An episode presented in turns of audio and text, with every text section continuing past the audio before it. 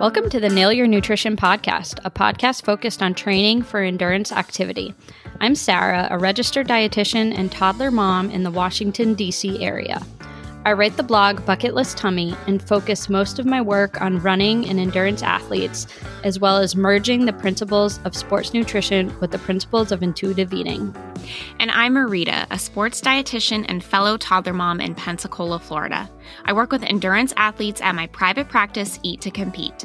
My goal is to help athletes learn to fuel their training with intuitive eating. We are two sports dietitians and moms here to break down the nutrition science to make training more fun and approachable for you. Whether you're a novice athlete, a weekend warrior, a mom trying to fit in a consistent exercise schedule, or a top finisher at big races, we want to help you understand the importance of fueling well. We're so glad to have you here and would appreciate you spreading the word or sharing this episode or podcast with a friend, family member, training partner, coworker, or anyone you would think would enjoy it. If you have a minute, please leave us a review wherever you subscribe to your podcast, as that really helps the show. Now let's get to today's episode.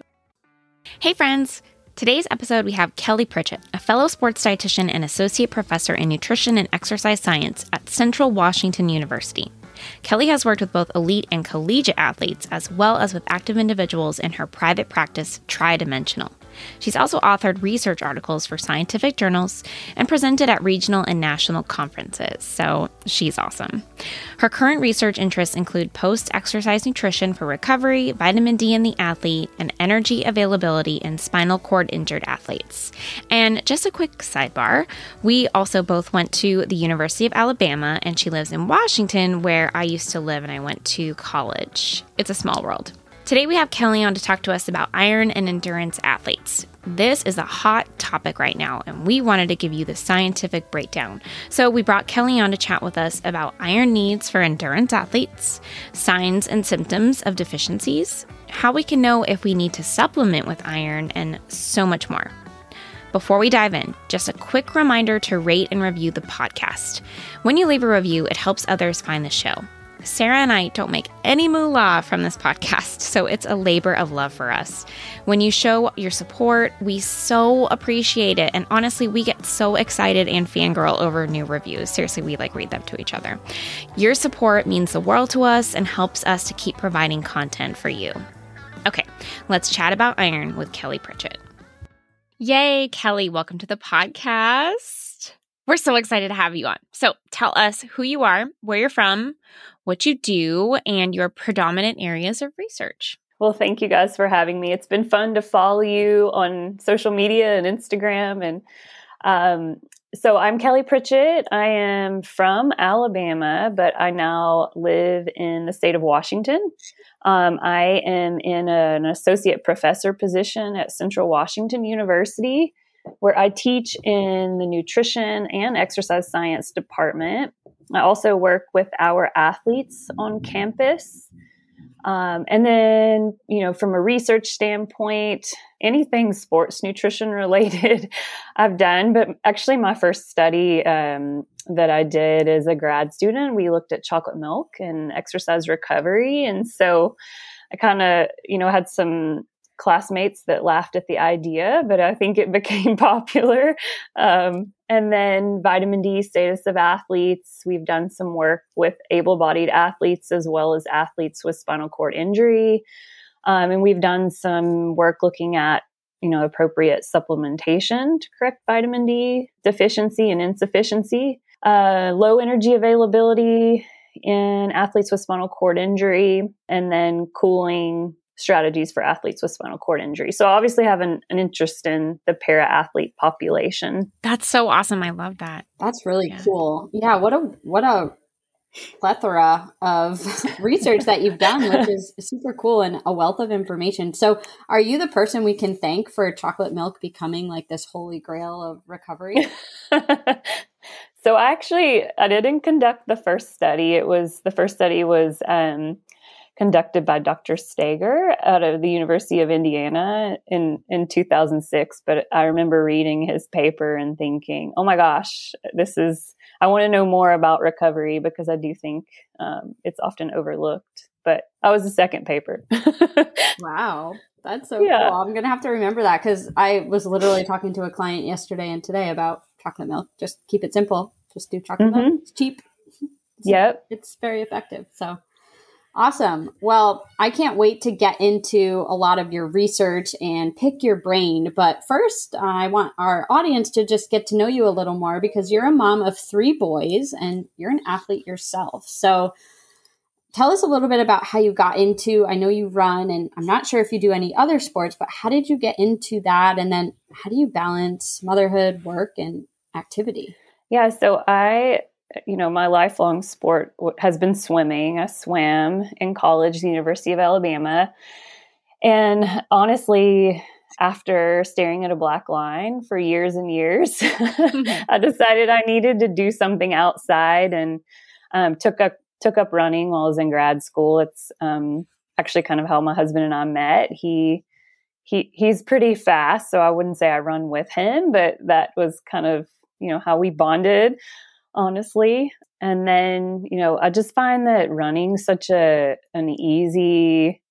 activity. You don't need a lot of equipment to go out and do it. And so with young kids, it's like you can be back in 45 minutes and um, have your run done. You don't have to worry about a flat tire. Um, I have dabbled in triathlons, but I think I got a little frustrated with the bike, to be honest with you.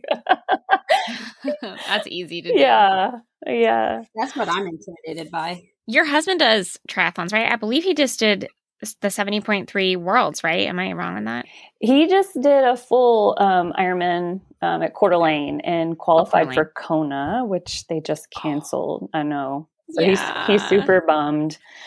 Yeah. Coeur d'Alene is a hard course too. That is a really mm-hmm. intense bike. Yeah. That's exciting. And it was super hot.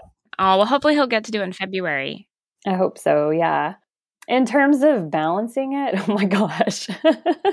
I think we, you know, I'm fortunate. I think my job is very flexible in that, um, you know, there's typically an hour in my schedule that I can kind of carve out. But the biggest thing is scheduling it um, ahead of time and communicating with my husband, who is super helpful on the weekends. If if I'm training for something, he's he's awesome. So you know, I attribute it to that, and then you know, my boys are active as well. So just I think it's a lifestyle for the whole family. That's great. Are you training for anything right now? Yes, I am su- supposed to run St. George next weekend. I like that. Um, but I've just bruised a rib. This is uh, just a crazy story, but um, I typically swim once a week, just as kind of a um, non weight bearing activity and to do a little bit more swimming.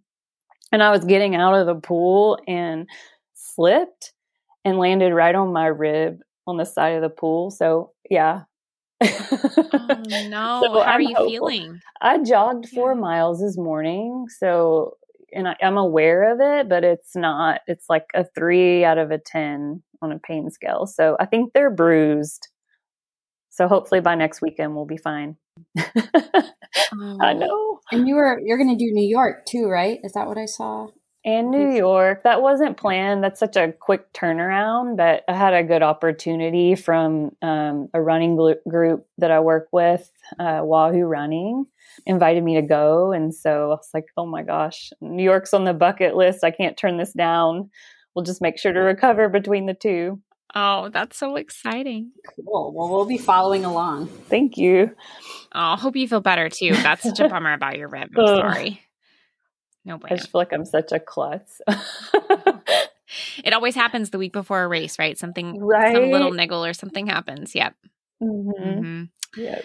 Oh well, that sounds awesome, and we love to follow along with your, all your adventures. And your you and your boys and your husband are always doing some cool trail hike, and I'm very jealous of that. It looks it looks awesome. So definitely follow well, along. You. Yeah. Um, can you tell us what are some of the biggest sports nutrition myths that you hear or see in your world? Yeah. Oh my gosh. So I can I can talk about you know athletes as well as students, um, but athletes. I think the biggest mm-hmm. one that I see with a lot of um, female athletes is that absence of a menstrual cycle is a normal part of training, and so that's just one thing that you know, I really feel strongly about um, debunking and, you know, explaining what's going on there. Um, the fact that lighter is faster too kind of goes hand in hand with that myth as well. And then from my students, I hear this a lot when I ask what's the most important um, macronutrient from an energy standpoint. A lot of students will say protein, surprisingly. So I find that interesting. And then pre workout, I hear that all the time. It seems like all the college students are using it before they go into the gym. And so we'll talk a lot about that. Fortunately, in the classroom, I can, can do a lot of debunking. Yeah, an educational setting, you can you could say this is what I'm going to tell you as your professor. Uh huh. we talked about pre-workout in our last episode. Um, that has that does seem trending yeah. lately. It does, yeah, and it's been around for a while. I feel like. Um, so yeah, I feel like that college atmosphere is definitely all about getting your pre-workout on to try and recover from your hangover the night before, so you can go work out. Yeah. Yep. Exactly and, and really any diet fad I mean, that's out there, I tend to hear it. It might be a diet that I haven't heard of, but the students know about it. So that kind of keeps me on my toes when it comes to interesting fads, I suppose. Yeah, I guess you have one ear to the ground there. Like you are are close to what's going on. so you can relate yeah. to us because yeah, sometimes like clients will talk about a diet and I'm like, what are you talking? I've never heard of that. And then I feel silly, but uh-huh. I have just never heard of it. It's so true. They educate me, so it's it's good. well, we wanted to have you on to talk about iron specifically because we fi- we feel that's something that comes up a lot in the endurance community. So, can you break down for us what iron is exactly? Yeah, so iron is an essential mineral that's important for oxygen transport in the blood. So when we think about hemoglobin, um, and it's an essential um, component of myoglobin, which transports oxygen to the muscle. So, very important from a um, aerobic exercise standpoint. But then, you know, besides that, energy production or ATP production, it's important for cognition um, as well as immunity. To just to name a few um, important roles. Cool. Okay, so obviously iron is important in the body. Why is it important for endurance athletes? Yeah, so it's important for oxygen delivery. I would say that's probably the best way to explain it. Um, and so, you know, from a performance standpoint, if we're not able to deliver oxygen to the muscle, we're gonna mm-hmm. we're gonna feel fatigued, um, which you know comes up a lot in the endurance community. If someone is feeling fatigued, I feel like they always go straight to iron, which it may not be the case. It may be the case. We'll talk more about that. But so I actually saw a statistic the other day that up to 90% of female endurance athletes have low ferritin and male athletes can also have low iron. And what would those signs and symptoms look like? I know you just touched on feeling tired. Are there any other ones that we should be flagging and looking out for? Yeah, so some of the big the classic symptoms like you mentioned, this is iron deficiency with or without anemia include, you know, a negative mood state is is common. Um, uh, difficulty concentrating. The big thing with runners, I think, is um, some of the symptoms will mimic overtraining. So they may have a reduced work capacity during training or impaired response to training. They're not seeing those training adaptations take place. Um, and ultimately a poor performance. Um, and really, the only way to determine if if the iron is low is to have a blood test done. Okay, so have to go to our doctor for a blood test. Yes. Don't just start taking a supplement. yes, yes. And and what should what should readers ask for? I mean, because there's a few different forms of iron. Should they be looking at their hemoglobin? Should they specifically want their ferritin tested? Like, and what mm-hmm. sort of mm-hmm. ranges should they be looking for? That's a great question. So, just a few things there. Yes, ask for a ferritin. I would um, recommend, you know, asking the doctor to to order a ferritin. One thing to remember with ferritin is it's uh, an acute phase reactant protein, meaning that with inflammation, it can appear falsely elevated. And so if you think of someone who's chronically, you know, they're training, they maybe have some muscle damage going on, it can appear um, falsely elevated. So, as a general rule of thumb, it, you know, prior to a blood test, I would say try to avoid um, any intense exercise two days before um, having your blood drawn. You know, going for a jog would be fine, but if you're doing something that's super intense, just try to avoid that.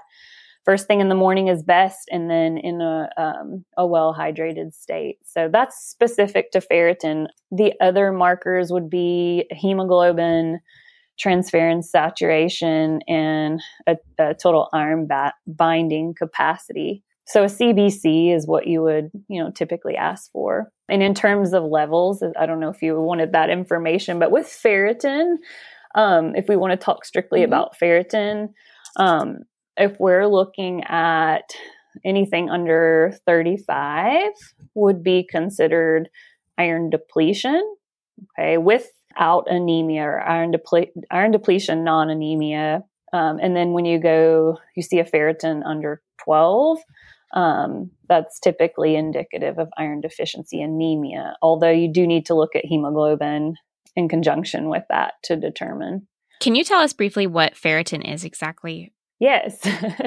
so ferritin is our stored our iron stores. So it tells us about um, our iron stores in the body.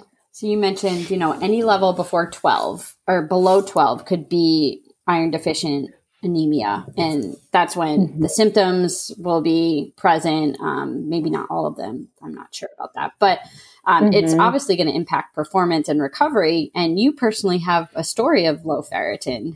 Is that right? Do you want to share that?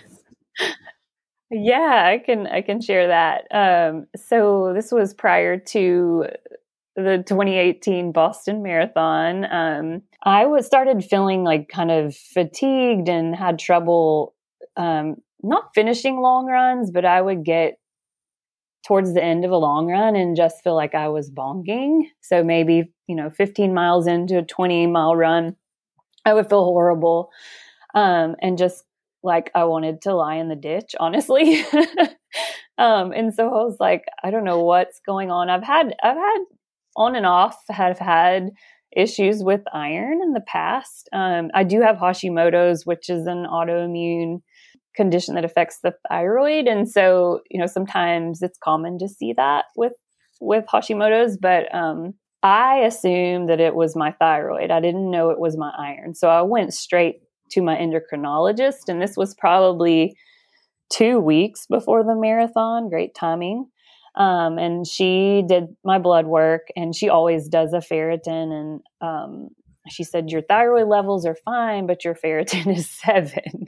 And i was like oh my gosh what am i going to do now? You know i'm going to turn this around? But um, i went on to run the marathon. It wasn't a great marathon. Well you that was the year that it was like we were swimming not running because of the rain. Um, but yeah so it took a couple months to to reverse but um yeah, so I'm always re- super aware. And this is kind of what sparked my interest in iron and learning a little bit more about it from a research perspective. Yeah. So, what's the best way for athletes to improve their ferritin stores? What What did you do, and what does the research say? Yeah, so I I took a supplement because mine was so low. Um, now, if I and this is probably different depending on you know each dietitian may have a, a different protocol, but I, with my athletes, I would look at diet first. So we do a dietary assessment and say, you know, if it's not super low, let's say it's around 35, we would start there. Um, and, you know, but from what, in terms of what I did, I did take a supplement um, to, to correct that. And I, like to use a fair what's called a ferrous polysaccharide or Ferrex that's the product that I like, and I'll alternate that with Thorne, which is a ferrous bisglycinate. And so that worked for me. Um, but again, you know, I like to start with food if it's an athlete that's, you know, borderline low. I think we want most athletes to be above 35, although it's really challenging to link a value to performance. I think a lot of people, and I hear this too from a lot of like cross country coaches that your ferritin needs to be 70 or they have this like idealistic value um, but there's there's really no evidence um, that once you're, you know, above 35, that that higher is going to be better. Yeah, that's good to know. Yeah. When you look at your diet, what exactly do you mean by that? More protein, spreading it out throughout the day. Tell us about that. Yeah, I think you know the main thing with with um, supplementation that I would really stress is that that needs to be overseen or supervised by a dietitian or a physician. So before taking a supplement, you know, speak to your doctor, your dietitian. Um, doing a dietary assessment, you know, some things that I look for is, you know, when are, when is the person, when is the athlete having their coffee? Um, when are they having their dairy with meals? So, you know, one um, strategy that I would suggest is avoid dairy, coffee, and tea um, within an hour before or after a meal if you're concerned about iron. Um, those things are going to decrease the absorption of iron. Cooking with cast iron skillets, so the food that you're cooking will absorb um, the iron, which increases the bioavailability of iron in that meal. Um, consuming heme rich um, iron foods such as like beef, eggs, tuna, lamb. We don't eat kangaroo here, but uh, side note, kangaroo, because um, a lot of the research on iron has actually been done in Australia, and so I just found that super interesting. And in, in the papers, they bring up kangaroo. I'm gonna keep that in my po- back pocket for my next trivia. Yeah, there you go.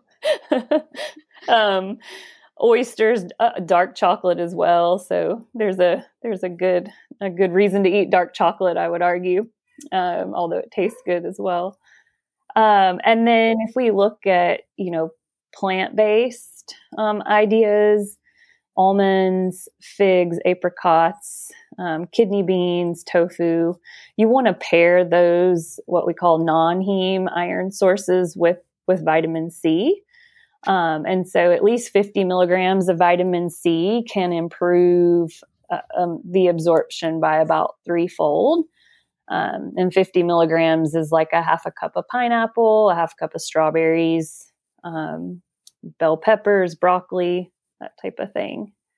Um, and then two, if someone's taking an iron supplement, they want to pair that with um, with a vitamin C rich food too, and avoid the calcium and the co- uh, and the coffee. So it kind of sounds to me like don't take your iron supplement in the morning then for coffee all the calcium and all that in tea? So that's a that's actually a, a great um, question, and we can dive into to hepcidin. Yeah, I wanted to touch on hepcidin. That would be great. So really, okay. So if you need to take a supplement, it's in the PM is the the best time or the only time for you. That's better than nothing. So don't get me wrong there, but if you're looking at the optimal time from an absorption standpoint, um, Dr. Peeling, uh, who is from Western Australia, they've done a lot of work in this area.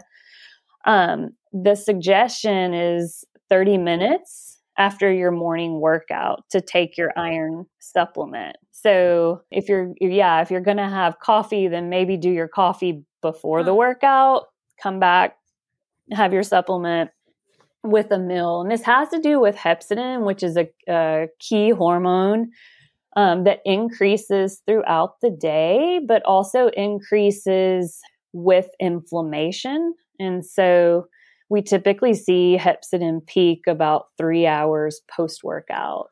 And so, yeah, so you want to get the supplement in um, before we see that increase oh. in hepcidin. So, hepcidin basically decreases iron absorption. So it does the opposite of what we want. so avoid it three. So it has that peak at three hours. So you want to avoid it there. And then after that, does that fall off? Well, so it continues to increase throughout the day. Uh, so yeah, oh. so it has a oh. diurnal pattern, which just means that it continues to, to yeah, to increase throughout the day, which is going to decrease your iron absorption. I did not know that. That is good to know. Yeah. And a, another interesting study that they just did, they didn't find an association, was they wanted to link low carb intake with low iron. Mm. Um, and the thinking was that with the low carb or low glycogen, we tend to see higher interleukin 6 or higher inflammatory cytokines. So they were thinking that that would impact hepcidin, which would impact iron status. And again, it's just a preliminary study. So, you know, maybe there is something there. It makes sense from a mechanism standpoint, but um, they didn't find anything. Have you come across any research that shows that plant based athletes are more susceptible to being low in iron? That's a good, that's a great question. I think we tend to think that. Um, but what I have found is that with plant based athletes or vegan athletes, they tend to be on the lower end of normal. So, meeting your iron needs is possible when animal products are excluded. Uh, and in fact, some plant foods contain components like vitamin C, for example, um, which help with absorption. And the other thing, too, that's kind of interesting is they may not be consuming things that inhibit so calcium rich more calcium rich foods you know so there may be a protective effect there but no not necessarily. Do iron supplements i want to dig into that a little bit. You mentioned iron bisphosphonate so mm-hmm. are there is there a certain type that someone should be looking for? Is it person to person dependent upon other factors for that person's lifestyle or diet yeah so ferrous sulfate is the gold standard and you've probably seen it prescribed the most by a physician but it's it's typically what's used in research. Um, however it's it's probably um, in ferrous gluconate those two are are probably the most commonly used but with the ferrous sulfate you do tend to have some some gi symptoms and it's pretty individual ferrous polysaccharide and bisglycinate um, have been shown to be more bioavailability and again, is this really varies person to person, but um, I think less GI symptoms perhaps with these two, and that's you know maybe more anecdotal. That just made me think of of something else that you mentioned. Cast iron cooking can be a great way to increase iron. Have you heard of lucky fish? Yeah, that's a that's a great that's a great question. That's something that I actually included that in my Runner's World article as a as a possible way to increase the iron content of a meal. And so you know, it's a little fish that, you know, similar to a cast iron pot, it's gonna, the food actually absorbs some iron from the fish. And so there have been a few research studies done with it, not a whole lot, that show that, you know, it may help correct or help with iron status. I don't know that I would say an iron deficiency anemia. You could completely reverse that with the iron fish. Yeah, I came across that with like baby led weaning. Like they talk yeah. about focus on iron for babies. Um, but I can totally see it with athletes now that I'm like, yeah, makes a lot of sense. Mm-hmm. Hmm, that's so interesting. I personally take an iron um, supplement and I take it with two vitamin C gummies. And so now I'm like, hmm, I wonder if that's the best thing to be doing? Is that something that we should be doing, or should I have more mm-hmm. like whole food sources, like a glass of orange juice or something like that? I think either would work fine as long as you're getting the 50 milligrams of vitamin C. I use Emergen-C with mine, and it's just kind of oh, I didn't even yeah. think about that. Yeah, I like the taste of Emergen-C too. So um, it works. Yeah. the other thing too that I was going to mention with supplements is um, for people that do tend to have more like GI side effects, you know, like nausea, constipation, um, abdominal pain, that type of thing. Um, they can do alternate day dosing. So you might supplement Monday, Wednesday, Friday. Um, has been shown to have comparable outcomes um, to taking it daily over an eight week period with less GI symptoms. So just something to note for those that struggle with it. Or forget to take their their supplements like I do. Same. That's the hardest part. oh, that is good to know. Yeah. That's good to know. Yes. Uh, can you tell us a little bit about your recent project on LEAED history in the 2020 female OTM runners? Sorry, Rita. like, that was Sarah totally added this question. The low energy availability, right? That's what. Oh, okay. mm-hmm. Yes, I know the all the acronyms. So we, gosh, this was like right before uh, COVID hit. It seems like a long time ago, but um, So we were able to survey um, female um, U.S. Olympic trial marathon competitor com- competitors. What am I saying? Participants, um, and we had a sample size of about 150 female athletes that that answered this online questionnaire. It was about 35 questions, um, which I believe you know the number of athletes that participated was around 400. So we got a decent, I feel like a decent sample. Uh, but we asked questions about their training volume, their weight control methods, um, self reported. So, self reported, just note that current or past um, eating disorder. And so, what we found, which was to me, this was pretty astounding, and this paper is not out yet. We um, are going to submit it for publication soon, so hopefully it will come out. But we found that um, a third of the participants, or 32% of the participants, reported um, a previous diagnosis of an eating disorder. And so um, within that, that includes um, anorexia nervosa, bulimia nervosa, binge eating disorder, or EDNOS. I'll define the acronym eating disorders not otherwise specified. And then 6% reported a current diagnosis of an eating disorder. So, again, it's um, self report. Um, and then we found that runners who reported a past or current eating disorder were significantly more likely to experience weight dissatisfaction and restricting or reducing food intake in the three months leading up to the marathon. Wow. Yeah, I know. So kind of crazy, right? Um, you know, really, I think the take home from this is that, you know, athletes who've, or runners who've had a history of an eating disorder, this may impact their weight control methods and increase those feelings of body dissatisfaction. Um, and we're actually uh, going to put out a survey. I have two grad students um, that are going to work on this project this year, where we're putting the same survey out to um, recreational runners and um, uh, collegiate cross country runners. So we're going to try to build and look at um, other populations that maybe go undetected. And I think recreational um, you know, I don't know what you guys see in, in practice, but I do think it's often overlooked. And we always tend to talk about the elite population, but it's very prevalent, especially in, in the endurance world. yeah. Sure. Yeah. But 32%, that is significant. Mm-hmm. For that sample size, yeah, yeah, it was it was crazy. I didn't think. I mean, I, I think we know that with aesthetic sports and endurance sports, where you know weight is a factor per se or can be a factor. You know, I think that we kind of knew this going in, but to, still to me it's pretty shocking. Yeah, for sure. That's that's significant amount. I'm excited to read that paper and those results though. That'll be interesting.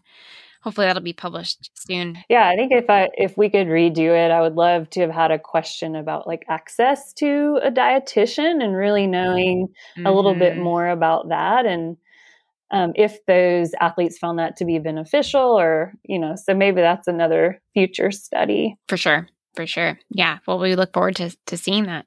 Yeah. And all the stuff with red-s and like all of the other i'm curious now about more data from these people. Like how else are they affected? Is it cognitively? Is it cardiovascularly? Yeah. is it emotionally? Um, all of the mm-hmm. other parts of it like mm-hmm. that we know plays in. It's really fascinating yeah, definitely. And I think we'll see more. And, you know, iron too is another one. I mean, I think all the mm-hmm. components mm-hmm. of Red-S, since we are talking about iron today, but I do think there's just, just so much work to be done looking at all of the different um, signs and symptoms associated with Red-S. Yeah, totally. I was thinking the same thing when you were talking, like specifically since we were talking mm-hmm. about iron today, those who are low in energy availability are likely low in iron. Yeah. So being on the lookout for yep, that. exactly. Mm-hmm. Yeah. And this is kind of off the cusp, Kelly, but any interesting research you can tell us um, that you've done or that you found about vitamin D specifically for endurance athletes? For, so I can speak, I'm trying to think, um, thinking back to my vitamin D work. Um, with the the studies that we did here at, at Central, we looked at we didn't look at endurance athletes. So we looked at football and rugby. And we found that um, a high percentage were vitamin D insufficient, not necessarily deficient. And we gave them a it was an oral supplement. It was only a thousand international units of vitamin D. So at the time, we didn't know much about how much was needed to increase vitamin D status. Um, and we basically found that it didn't prevent the seasonal decline in vitamin D status. So you need more essentially. Now, with endurance athletes, I know there's been some work with like runners in the state of Louisiana where you would expect them to um, have higher levels of vitamin D because they're below that um, the latitude. You know, that's tend, we tend to see a decrease in vitamin D, um, but that actual study I think still showed that they were at risk for vitamin D um, insufficiency and deficiency regardless. And so, you know, some things to think about like sunscreen use, what time of day they're out. Are they out from 10 to 2?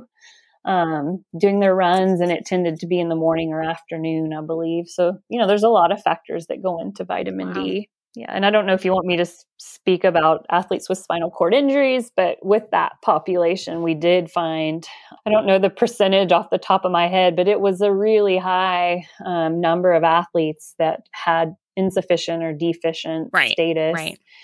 Um, you know, because of things like thermoregulation, going out into um, the sun is maybe uncomfortable. Um, so they they have issues with cooling or a difficult time cooling. So yeah, and then we used a supplementation protocol, um, which is used by the USOC um, for their athletes, and we found that it um, reversed insufficiency. Mm-hmm. Well, basically brought all of the athletes to an adequate vitamin D status. Right um, was something like 98% of the athletes um, after the three month um, sliding scale supplementation protocol that we use. Wow, that's a, that's amazing. That's great. Yeah, yeah, that's so awesome.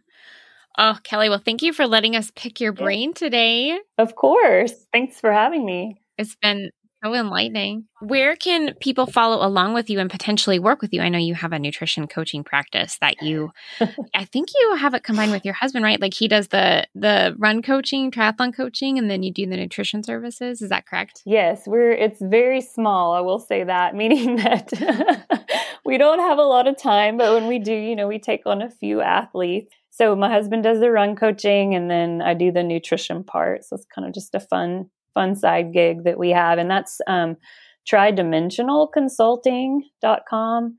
But in terms of Instagram, it's K Pritchett RD or um, Inside Sports Nutrition is, is a new page that um, I've started with Namrita Kumar um, to kind of dive into a little bit more of the research or sciencey side of things for people that really want to read that. Us. okay. yeah, I love that new page. We'll link well, to it in the show notes. I think you guys are doing a great mm-hmm. job. And it's really interesting too, like when you're linking to the research on female athletes or menstrual cycles. Yep. We might have to have you back on to talk about that. Yeah, Definitely. I think there's a lot of miscon well, we don't have a lot of research there. So it's yeah, something that needs to be built on. Yes, an area of research that we would hope gets yep. more attention as the years go on, for sure. Definitely. Oh, Kelly, thank you so much. We'll link to all of your studies and all the supplements you mentioned in the show notes and where we can uh, follow along with you. Thank you. Awesome. Thank you. That wraps up today's show. Thank you so much for listening. If you like this podcast, please subscribe and leave us a review so others can find it more easily. You can also stay in touch by joining our Facebook group, Nutrition for Runners. If you have any requests for future episode topics and more, email us at nailyournutritioncourse1 at gmail.com. Happy fueling!